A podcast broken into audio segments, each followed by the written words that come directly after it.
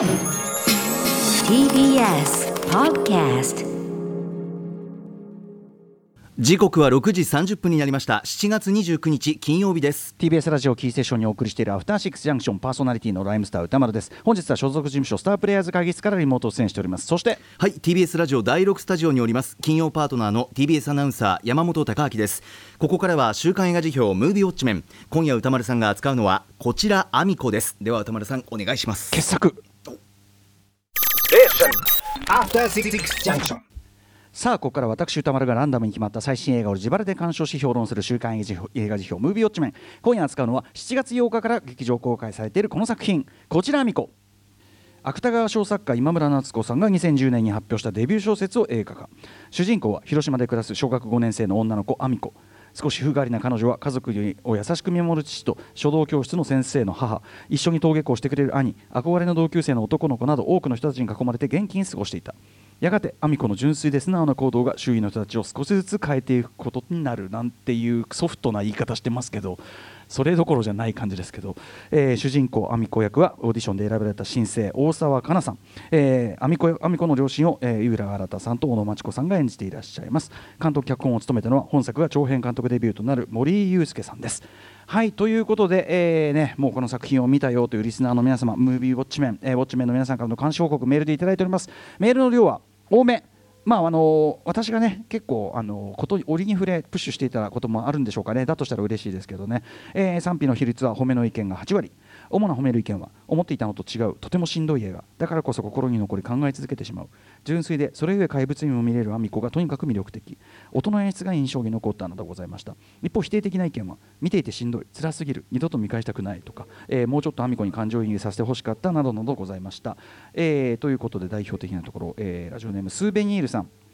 裸足のまま学校を歩き、え坂道をスキップするアミコを見て、え自分が授業中こっそり裸足になる子供だったのを思い出しました。アミコの思い込みの激しさしつこさ周りと馴染めないところそして死という概念を何とか咀嚼しようとして無神経な行いをするところ。一人ぼっちなのにそのことに気づいてすらいないアミコ全部身に覚えがあります。アミコにとってこの世界は異界そのものです。異界は不思議の国のアリスのように地下にあるのではなく家の中にあります。学校にあります。このようになりきった大人からすれば子供は紛れもなく紛れもない異物です。恐るべき子供などという大人の慣用句からすらもこぼれ落ちる存在。それがアミコです。私もまたアミコでした。今もまだ少しはそうかもしれません。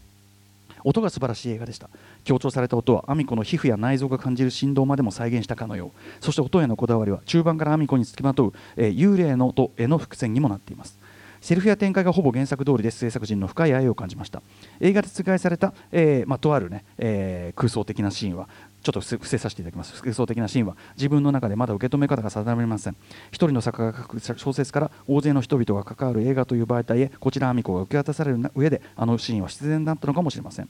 原作のアミコに深く感情移入していた私はあのシーンを見た時アミコが一人ぼっちで亡くなってしまうという子供っぽい焦燥感とアミコにひとときでも安寧が訪れたならよかったという大人としての安堵感の両方を味わいましたこんな映画を作ってくれてというより世界から切り取ってくれて本当にありがとうございますという気持ちですとか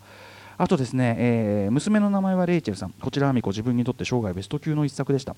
えその理由はこの作品がいわゆる発達障害のグレーゾーンと呼ばれる子どもそしてその家族が直面する生きにくさ辛さをとてつもなくリアルなタッチで描いているから。ちょっとねあの省略させていただきますが、えー現在進行形でボーダーラインと呼ばれる人たちに日々起こっていることなのです、えーその夏来現実を見事描き切った作品をこれまで見たことがありません、えー主演の大沢香菜さんの本当に神がかった演技とともに生涯忘れない一作になってしまいましたという娘の名前がレイチェルさん。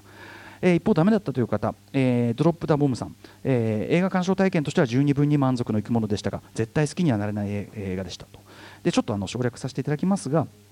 えーとにかくその監督の極めて客観的なものの見方をどうしても認めたくないわけですよと。えー実際、アミコまで行かなくても日々子どもの気持ちを理解するのに悪戦苦闘しているご家族もおられるでしょうしアミコ自身学校に行きづらくなっているわけだから、えーがん？えー彼女の中の気持ちの葛藤はあるはずでしょう。なのに画面に映るのは、えー何があっても立ち直り常に起立し続ける、えーアミコのたくましい姿なわけでということで、えーちょっとそのなんていうかな客観的にというかその揺るぎないアミコの姿というのにちょっとこう違和感を抱いたというかなことでしょうかね。はい、えー褒めの方もダメだったという方も皆さんメール拝読させていただいさせていただいております。ありがとうございました。はいということで行ってみましょうかね。私も、えーこちらアミコ。えっ、とあれですねこの放送で言いますとですね番組の7月7日の放送内で、えっと制作委員会にも入っているおなじみ TC エンターテインメントさんの広告枠でということで先に紹介するために、まあ、一足を先に私拝見して、えーもちろんこのタイミングでも新宿武蔵野間、えー行ってですね、まあ、計3回ほど見ていたりしますけども見れば見るほどですねこれはちょっとスケールが一段上の傑作というふうに言っていいんじゃないかなというふうに私個人は考えております、えー脚本監督の、えー森井祐介さん、えーこれまでさまざまな作品のね助監督として経験を積まれてきた方でこれがまあ監督としてはデビューとなるわけですけどちょっととんでもないレベルの1作目なんじゃないの？これはというふうにまたすごい人が出てきたなというふうに僕は思っております、えーまずね今村夏子さんのそのデビュー小説でもあるその原作の小説ですね。それの、まあ、脚色映画化、まあ、すなわちその映画へのアダプテーション本案としてですねほとんど完璧なんじゃないかなと思うほどによくできているというふうに思います。せんセリフ展開、ディティールなど、えーはですね、まあ、か本当かなり忠実です。相当忠実にやっているんだけど、それをちゃんと映画の文法に置き換えているというか、えーそのあたり見事だなと思いますし。えーオーディションにで選ばれたその大沢かなさんによって改めてまさに体現される主人公アミコはじめですね。登場人物や世界の生かし方見つめ方のやはりちょっとこれ以上考えられないほどの的確さ見事さというか、えー分けてもですねこれは後ほど詳しく言いますけど映画におけるフレーム画面ですね。フレーム画面内に映っているものといないもの。例えば音も含めてフレームの中に何が映っていていないのか。音はまもちろん映りませんから、えーあるいは何が入り込んできて何が出ていくのかとか、えーあるいは誰が何を見ていて誰が何を見ていないのかとか。あと誰の誰が誰の顔を見ていて誰は見ていないのかとか、えーというようなとにかくそういう、まあ、映画ならではの効果演出というのがですねものすごく研ぎ澄まされまくってますこの映画、えーまたですね言ってみればそのドキュメンタリー的なカメラを向けたら撮れてしまった的なねもちろんその大沢かなさんの存在感自体がもうカメラを向けたらそこで撮れてしまった感にあふれてる。非常にこうドキュメンタリック的な意味での映画的奇跡っていうのとですね、えー現実からその不意にその飛躍したり、えーまあ、有利したりするというような映画ならではのフィクション性ファンタジー性ドキュメンタリー性とファンタジー性が同時に成り立っているようなちょっと驚くべき瞬間みたいなものをいくつか現出したりするというような、えーつまりやっぱりですね森裕介さんちょっと映画の作り手として相当すごいところにいきなり到達しちゃってるっていう感じがしますこの一作で。えーちなみに同じく今村夏子さん原作小説の映画化としてはですね2020年、えー大森達さん脚本監督、えー芦田愛菜さんの主演で「えー星の子」という作品がございましてこれね今このタイミングで、えー見直すとですねあまりにタイムリーな題材で、まあ、要はそのいわゆる宗教2世を扱った話でちょっとあまりにタイムリーな話でギョギョギョっとしてしまうわけですけどもまあそのあちらもですね星の子の方も社会的にちょっとこう問題がある親を持つ子どもの視点で語られる。でそのそこの視点でしか見え見えない何かというのを語るという意味で、えーこちらは見事も通じるとこはっきりありますよねということですね。まあ、とにかくですね、えーまあ、順を追って話していきますけどもこの、えーこちらアミコ、えーまあ、大沢かなさん演じるアミコというですね、まあ、前半では小学校高学年ぐらいの女の子彼女の視点でお話が進んでいくわけですね、えま、劇中明言などはされませんがまあひょっとしたら世の中的には例えば ADHD とか、まあ、そういう発達障害と診断されたりする事例なのかもしれないと感じさせる程度には周囲から、まあえー若干浮いているという感じではあるんだけど、えーただ特に原作小説と比較するとですね小説の方はお話的なその行き着く先のところから始まるんですね。話実勢的には一番最後のところから始まる、えー過去に遡って回想するというくだりなんですね。でどうやらその行き着く先では要するにその小説の始まりでは一般的な成長養育のレールからはすでにもう外れてしまっているっぽい、えーでそれを象徴するかのように、えー前歯が欠けていてそれが空洞になっているそういうアミコっていうのが最初に示されるわけですね。でなんですけどそれを映画化するにあたってこれはえっと月刊シナリオに、えー監督がね寄せられている記事で、えーこの欠けた歯というのを表現するのがまず物理的にでその例えば CG でやるとかっつっても予算的に難しいということからこの階層形式という構成自体を変えたということですねってことをおっしゃってて。でそれによってですね、まあ、要するに時系列順にほぼなってるわけですけど、えー常にアミコが見ている今っていうのに焦点が絞られる作りになったわけです。プラス演じている大沢香菜さん自身がですね発散するまあ圧倒的なエネルギーですよね。今をその世界を堪能し尽くしているかのような力強さ、えーもうそれがもうはっきり映っちゃってるわけですよ。もうもう本当にえもう生命のエネルギーそのものとして映っちゃってるような感じも相まって、えーまあ、原作小説から受ける印象より要はぐっと明るい感じになってると思います。はっきり言って。それがすごく強まってると思います。あのーはい、でもちろんね客観的に見ればまあ、その重大な社会的な問題。例えば、まあ、子どもの在り方に応じた養育教育ケアが全く欠けている、えーことから来る。それから招く、まあ、ある重大な結果とか。あるいはまあその結局、まあ、ネグレクト的なことになっちゃうとかいう、まあ、その非常に重大な問題っていうのはもちろんお話の向こう側にはっきりと透けては見えます。それはね。それは見えるんです。見えるけどもえーやはりアミコの視点に一定の距離で寄り添い続けるこの作品この一定の距離で寄り添い続けるというこのスタンスがまたミソになってるわけですけど、えーまあ、そのアミコの視点に一定の距離で寄り添い続けるこの作品では少なくともアミコはただ単に社会的にかわいそうな子というふうには扱われていないわけですね。えーむしろ社会の常識とは違った角度と精度で世界を見ている、えーその視線の、まあ、非常に豊かさ楽しさ眩しさこそが、まあ、この作物語のですね言ってみればもう最大の魅力であることは、まあ、間違いないわけです。でその意味で本作でもうっすらオマージュが捧げられている「ミツバチのささき」という、ね、映画があったりします。ミツバチのささきとかあとね、えー、とビータリー・カネフスキーの「動くな死ねよみがえれ」といったですね、えー映画史に残る子供視点映画。特にその残酷な現実というのがあるんだけどその中にいる子供視点で描かれた映画、えーの系譜に連なる新たな傑作という言い方ができるかなというふうに私は思っております。えーこのねこちらアミコえーでですねで、まあ、とにかくそのアミコさん自身はですね底抜けに明るい人なんですよ。えーで前半のまだ小学生、まあ、要は無邪気でいてもまあまあそんな問題はない何の問題もない段階では、まあ、それでもまだ割とほんわかしたトーンで表面的に話は進んでいくわけですね。えーただですね単にほんわかした日常が自然主義的に描かれていると思っているとですね時折ぎょっとするような油断ならない仕掛けが、えー待ち構えているのがこれ森祐介監督怖いところでございまして例えばですねえーメインタイトルが出た直後のシーン、えーこれあのパンフのですね撮影決定校の要するにシナリオが載ってるんですね。なんですけどそのパンフのに載ってるその撮影決定校であっさり2行で済まされている、えー、アミコがテーブルにちょこんと座っているとみたいな済まされてるくだりなんですけどこれ映画だとこういうふうに描かれます。タイトルが出た後。アミコがまず椅子にこうなんていうかな椅子のお尻を置くところに背中に乗っけてぐでーっとこうね横たわってるわけですね。でそこからぐでーっとしたままこう床に滑り落ちていくわけです。あれそれね、子供の時に誰もが皆さんやってたと思いますけどぐでーっとその床に滑り落ちてでそのままテーブルの前に来てちょこんと座り卓上のみかんを天井にぶつかる勢いで放り投げ出すわけですね、まあ、いかにもこうあみこさんちょっとこむそりゃあちょっとあーなんか大丈夫みたいなあーと思って見てると何個か目に放り上げたみかんがなぜか落ちてこない。でアミコこう天井を見上げてるわけですね。しかしその天井はさっきから言ってるようにフレームの外にあるので一体なぜみかんが落ちてこないのか我々観客には分かんないわけです。で何これ？なな気持ち悪い。何何何？と思った瞬間に今度は部屋の電気がパッと消えるわけです。そこでまたえ？ってなる。えーとそこで、まあ、家族たちがですね横のドアが開いてハッピーバースデーを歌いながらろうそくがついたケーキとともに入ってくる。そこから、まあ、キーアイテムとなるトランシーバーのおもちゃであるとか使い捨てカメラとか鉢植えそしてもちろんチョコクッキーですね。これがプレゼントされて渡されるというか、まあ、アミコが奪い取るという、えーそういう一連の流れがあるわけですけどそれをさっき言ったその椅子の椅子にグデーっとなってるところから一連のワンショットで見せるわけです。つまり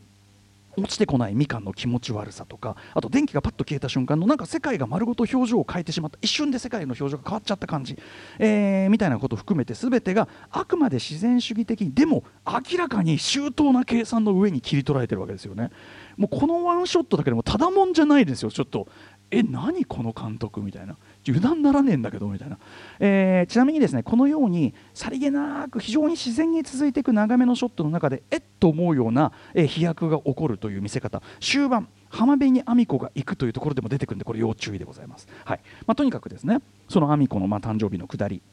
まあ、和気あいあいとした家族の風景みたいに見えるんですけどただそこにも実は不安なきしみ要するに残不穏なきしみ後にこう、まあ、あるこう本当に決定的なこう決裂を招いてしまうきしみは要所に顔を出してたりする。例えば小野真知子さん演じるお母さん、えーせっかく用意した夕食を、まあ、残しまくって、えー、亜美子さんですねそのもらったチョコクッキーのチョコだけを、まあ、ペロペロ舐めてるわけです。しかも、まあ、このペロペロなこれがまた後に、まあ、とある惨劇を招くわけですけども、えーその亜美子に向けるその小野真知子さん演じるお母さんの一瞬の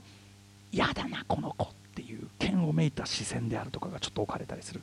えーでそれがまああるですね物語上のポイントでそれまでのとはいえまあちょっと風変わりなほんわかホームドラマぐらいの感じで進むのかと思ってたこの物語が一気にまあ一種の家族という地獄ものという風に化していくわけですね。えーね例えば小野真知子さん演じるお母さんのあのテーブルの上にぐわっと広がった紙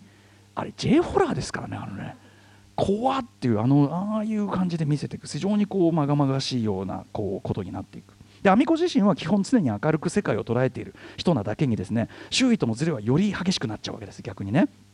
で、えー前以上に決定的に誰も彼女に向き合うことをしないようになっていくまさしく彼女の「こちらアミコ応答せよ」っていう呼びかけに誰も答えなくなっていくっていうことなんですね。えーでまああんなにあどけなかったお兄ちゃんもまあそのぐれてって暴走族に入っていっちゃったりするというところまでが前半の終わりなんですけど例えばここであのバイク集団がこういてお兄ちゃんがそこに加わってバイク集団が去っていくってところまでは音がないんだけど去っていった後に向こうに遠くの方にバイクの音が響いているみたいなこの演出音の演出が非常に凝っていてこれもね前編で非常にさえ渡ってる映画でもありますねこのね、えーこちらアミコ。でまあえー後半はアミコはですねその中学時代っていうのにねそこでフェードアウトして、えーなんかトカゲかなんかのアップから、えー今度はその便所でいじめられているアミコというのがパッと変わって中学時代に変わるんですけどここですねキャストは同じなのにしっかり数年経ってちょっと雰囲気も変わったっていうふうに、まあ、しっかり見えるわけです。一目でわかるわけですよ。で僕一瞬えこれ6歳の僕が大人になるまでみたいなすごい何年も時間かけて撮ったみたいなこと？みたいな。いやいやいやその予算的に多分それ難しいだろうから。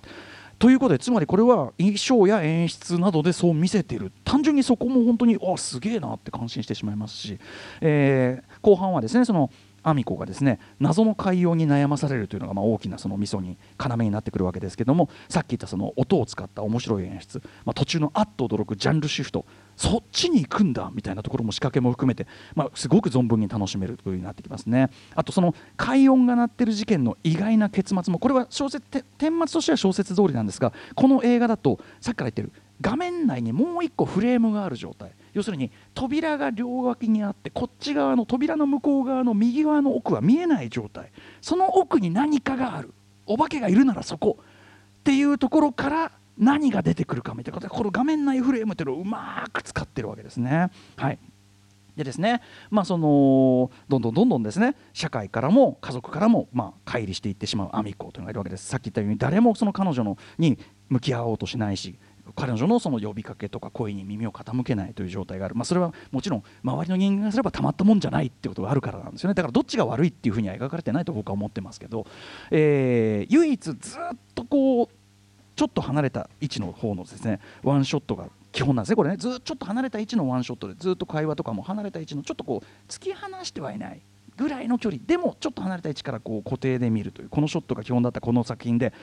ある人物と会話してるシーンでですねふとですね切り返しのカットバックが使われるんですよね。ある人が喋ってる。でアミコが喋ってる。今までそんな撮り方してないんですよ会話シーンを。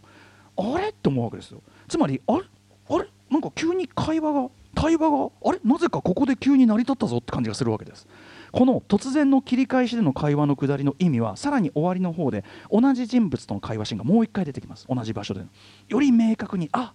そういうことか。なんなら感動的に響くことになるわけです、えーこれはねセリフとしては小説とも同じあのそれはわしだけの秘密じゃからのですねこれあの最大級男前に去っていく。最大級男前に去っていくその後ろ姿に私思わず落類してしまいました。クーっていうねあいつよかったですね。はい。えーということでですね最初の方でもねちょろっと触れたように客観的に見ればアミコさんどんどんどんどんまああまり良くない状況に置かれていくこととなります。小説でいうと出だしの部分。完全にその通常の、えー養育とか教育みたいなレールから外れてしまったところにおどんどん置かれていくことになる。ひでえなっていうふうに思うんですね。なんだけどこれもですねあの話の締めくくり方これ原作小説からちょっとだけ変えられていて僕は結構ここを大きなアレンジだと思ってます。実はこの作品の中で終わり方の印象が180度に違う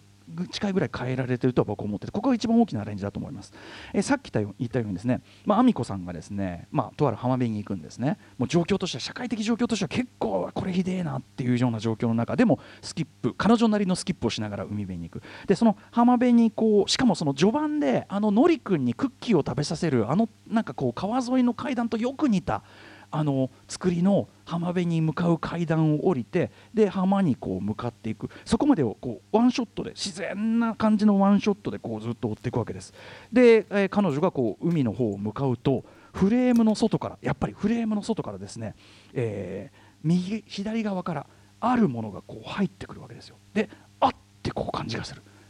ここでまたすごく自然なワンショットに見えたところにうわっていう実はめちゃくちゃ人工的な仕掛けというかファンタジックな飛躍がそこで起きるようになってるここもこうラストに向けてすごく盛り上がるところですしそこでですね彼女が取るそのリアクションということですよね。かのアミコが取るアミコがそのそのフレームから入ってきたあるものに対して彼女はどういうスタンスを取るのかここが結構大きな分かれ目だと思います。でアミコはまあ言っちゃえば私はこちら側に残るという選択をする。そしてさらにですねこれ完全にラストのラスト。やはりフレームの外から誰かから呼びかけるんですね。他者からの呼びかけがあるわけです。でフレームの外から呼びかける他者の呼びかけにアミコが明るく答えるっていうところから。要するに彼女に誰かが話しかけてるんですよ。で彼女はそれに明るく答えてるんです。こちら側にとどまるって決めた彼女に他者が話しかけて答えてるんです。つまりはっきり原作小説のちょっとこうなんていうかなこれ救いがどうなんだっていう感じの終わり方に比べるとはっきりある種彼女自身のがちゃんと選択して未来っていうのを見据えたエンディングに僕はあの解釈しましたこのエンディングというのは。はい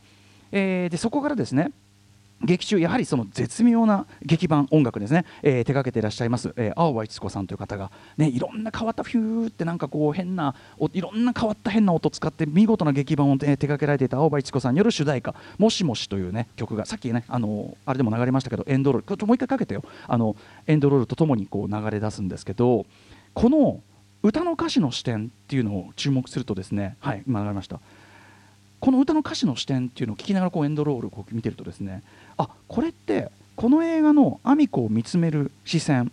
さっきから言ってる一定の距離からこう見つめ、まあ、一定の距離から離れたところから見つめて寄り添い続けるこのカメラの視点と一致するような歌詞なんですよね。じゃあこれ誰の視点かっていうことを考えてみるとエンドロールです。改めてもう一回鳥肌が立つっていうかああそうか。あの劇中では言及されないあの人かもしれない。これ僕思い出したのは、えージョナサン・デミの「レイチェルの結婚」っていうののですねクライマックスの終わりの方に出てくる水面下からあるある謎のショットがあるんですけどあれを思い出しました。レイチェルの結婚を思い出した。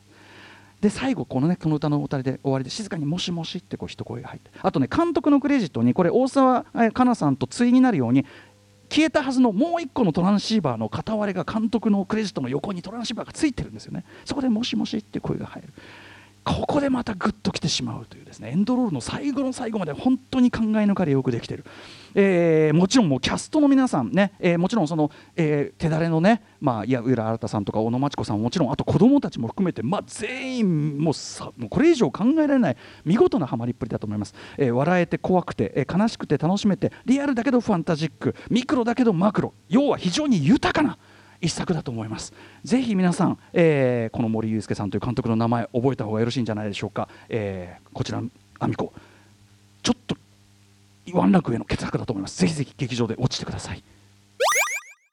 さていつもこの時間来週の課題映画を決めるムービーガチャタイムですが今夜はガチャお休みです、はい、というのはですね私、えー、とライムスターのちょっとですね今週レコーディングが異常に